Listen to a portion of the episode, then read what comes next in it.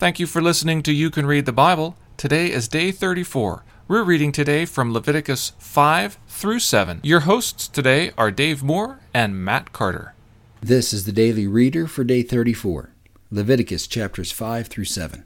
It might be helpful as you listen to these instructions to separate sacrifices into at least three branches. One branch contains sacrifices that were designed to acknowledge Israel's relationship with the Lord. Sacrifices of thanks, whether for specific events or out of simple gratitude, fall into this branch. Other sacrifices were required to recover purity or cleanness if someone did something or touched something that was unclean. A third branch of sacrifices is of those required to atone for specific sins, whether they are against God, against others, or against society in general. This branch provides another insight into God's character that sin against another person or against civil society was a sin against God, and atonement was necessary, whether these sins were intentional or not. We begin our reading with this branch of sacrifices in Leviticus 5. Listen for God's interest both in justice and in Israel's set apartness. Listen also for the additional step of confession, the first time that we've heard this idea in the Bible. This is another one about which you'll be hearing more. At the beginning of chapter 6, we see another new idea for Leviticus restitution. The sacrificial laws acknowledge both the divine and the human victims of sin. It is not sufficient to rob, swindle, or oppress your neighbor and then to offer a sacrifice to make it go away.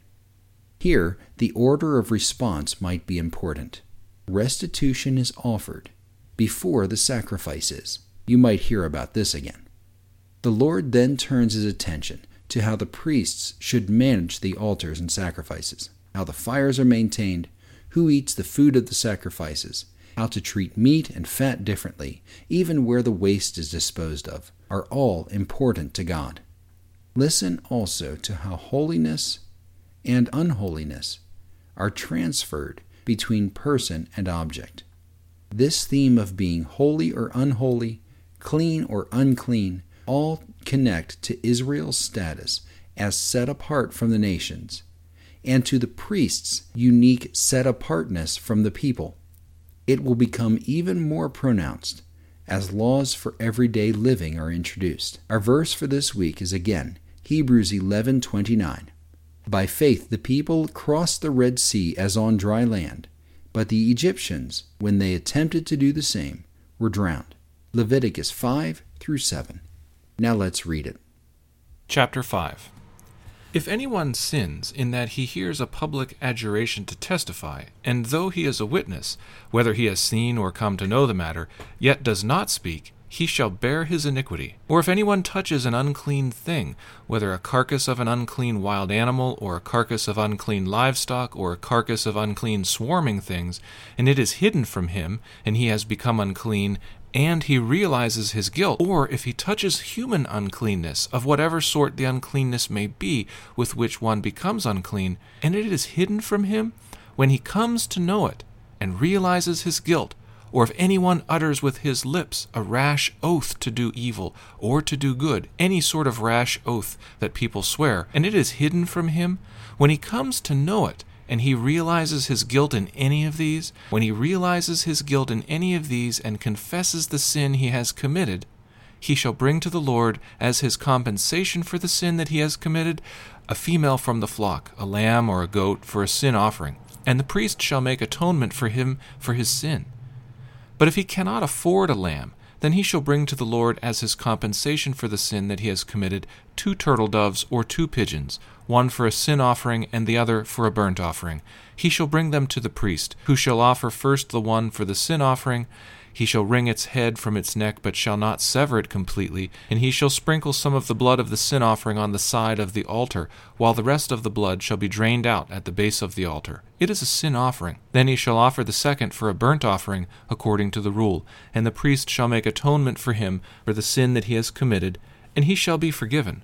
But if he cannot afford two turtle doves or two pigeons, then he shall bring as his offering for the sin that he has committed a tenth of an ephah of fine flour for a sin offering. He shall put no oil on it, and shall put no frankincense on it, for it is a sin offering. And he shall bring it to the priest, and the priest shall take a handful of it as its memorial portion, and burn this on the altar, on the Lord's food offerings. It is a sin offering. Thus the priest shall make atonement for him for the sin which he has committed in any one of these things, and he shall be forgiven, and the remainder shall be for the priest, as in the grain offering.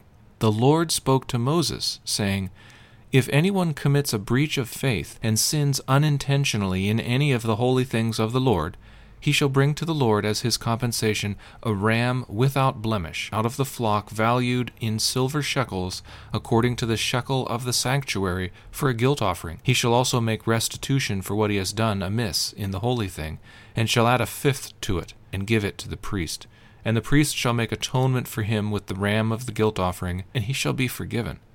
If anyone sins, doing any of the things that by the Lord's commandments ought not to be done, though he did not know it, then realizes his guilt, he shall bear his iniquity. He shall bring to the priest a ram without blemish out of the flock, or its equivalent for a guilt offering, and the priest shall make atonement for him for the mistake that he made unintentionally, and he shall be forgiven. It is a guilt offering. He has indeed incurred guilt before the Lord. Chapter 6 the Lord spoke to Moses, saying, If anyone sins and commits a breach of faith against the Lord by deceiving his neighbor in a matter of deposit or security, or through robbery, or if he has oppressed his neighbor, or has found something lost and lied about it, swearing falsely, in any of all the things that people do and sin thereby, if he has sinned and has realized his guilt and will restore what he took by robbery, or what he got by oppression, or the deposit that was committed to him, or the lost thing that he found, or anything about which he has sworn falsely, he shall restore it in full, and shall add a fifth to it, and give it to him to whom it belongs on the day he realizes his guilt. And he shall bring to the priest as his compensation to the Lord a ram without blemish out of the flock or its equivalent, for a guilt offering. And the priest shall make atonement for him before the Lord, and he shall be forgiven for any of the things that one may do and thereby become guilty. The Lord spoke to Moses, saying, Command Aaron and his sons, saying, This is the law of the burnt offering. The burnt offering shall be on the hearth of the altar all night until the morning and the fire of the altar shall be kept burning on it, and the priest shall put on his linen garment, and put his linen undergarment on his body, and he shall take up the ashes to which the fire has reduced the burnt offering on the altar, and put them beside the altar. Then he shall take off his garments, and put on other garments, and carry the ashes outside the camp to a clean place. The fire on the altar shall be kept burning on it, it shall not go out. The priest shall burn wood on it every morning, and he shall arrange the burnt offering on it, and shall burn on it the fat of the peace offerings. Fire shall be kept burning on the altar continually, it shall not go out. And this is the law of the grain offering. The sons of Aaron shall offer it before the Lord in front of the altar, and one shall take from it a handful of the fine flour of the grain offering, and its oil, and all the frankincense that is on the grain offering, and burn this as its memorial portion on the altar, pleasing aroma to the Lord. And the rest of it Aaron and his sons shall eat. It shall be eaten unleavened in a holy place. In the court of the tent of meeting they shall eat it. It shall not be baked with leaven. I have given it as their portion of my food offerings. It is a thing most holy, like the sin offering and the guilt offering. Every male among the children of Aaron may eat of it, as decreed forever throughout your generations, from the Lord's food offerings. Whatever touches them shall become holy. The Lord spoke to Moses, saying, this is the offering that Aaron and his sons shall offer to the Lord on the day when he is anointed. Tenth of an ephah of fine flour as a regular grain offering, half of it in the morning, and half of it in the evening. It shall be made with oil on a griddle. You shall bring it well mixed, in baked pieces like a grain offering, and offer it for a pleasing aroma to the Lord. Priest from among Aaron's sons, who is anointed to succeed him, shall offer it to the Lord as decreed forever. The whole of it shall be burned. Every grain offering of a priest shall be wholly burned, it shall not be eaten. The Lord spoke to Moses, saying, Speak to Aaron and his sons, saying, This is the law of the sin offering. In the place where the burnt offering is killed shall the sin offering be killed before the Lord. It is most holy. Priest who offers it for sin shall eat it. In a holy place it shall be eaten, in the court of the tent of meeting. Whatever touches its flesh shall become holy. And when any of its blood is splashed on a garment, you shall wash that on which it was splashed in a holy place. And the earthenware vessel in which it is boiled shall be broken. But if it is boiled in a bronze vessel, that shall be scoured and rinsed in water. Every male among the priests may eat of it, it is most holy. But no sin offering shall be eaten, from which any blood is brought into the tent of meeting to make atonement in the holy place. It shall be burned up with fire. Chapter 7 This is the law of the guilt offering. It is most holy. In the place where they kill the burnt offering, they shall kill the guilt offering and its blood shall be thrown against the sides of the altar, and all its fat shall be offered the fat tail, the fat that covers the entrails, the two kidneys with the fat that is on them at the loins, and the long lobe of the liver that he shall remove with the kidneys. Priest shall burn them on the altar as a food offering to the Lord. It is a guilt offering. Every male among the priests may eat of it. It shall be eaten in a holy place. It is most holy. The guilt offering is just like the sin offering. There is one law for them priest who makes atonement for with it shall have it. And the priest who offers any man's burnt offering shall have for himself the skin of the burnt offering that he has offered. And every grain offering baked in the oven, and all that is prepared on a pan or a griddle, shall belong to the priest who offers it. And every grain offering, mixed with oil or dry, shall be shared equally among all the sons of Aaron. And this is the law of the sacrifice of peace offerings that one may offer to the Lord. If he offers it for a thanksgiving, then he shall offer with the thanksgiving sacrifice unleavened loaves mixed with oil, unleavened wafers smeared with oil, and loaves of fine flour well mixed with oil. With the sacrifice of his peace offerings for thanksgiving, he shall bring his offering with loaves of leavened bread, and from it he shall offer one loaf from each offering, as a gift to the Lord. It shall belong to the priest who throws the blood of the peace offerings and the flesh of the sacrifice of his peace offerings for thanksgiving shall be eaten on the day of his offering.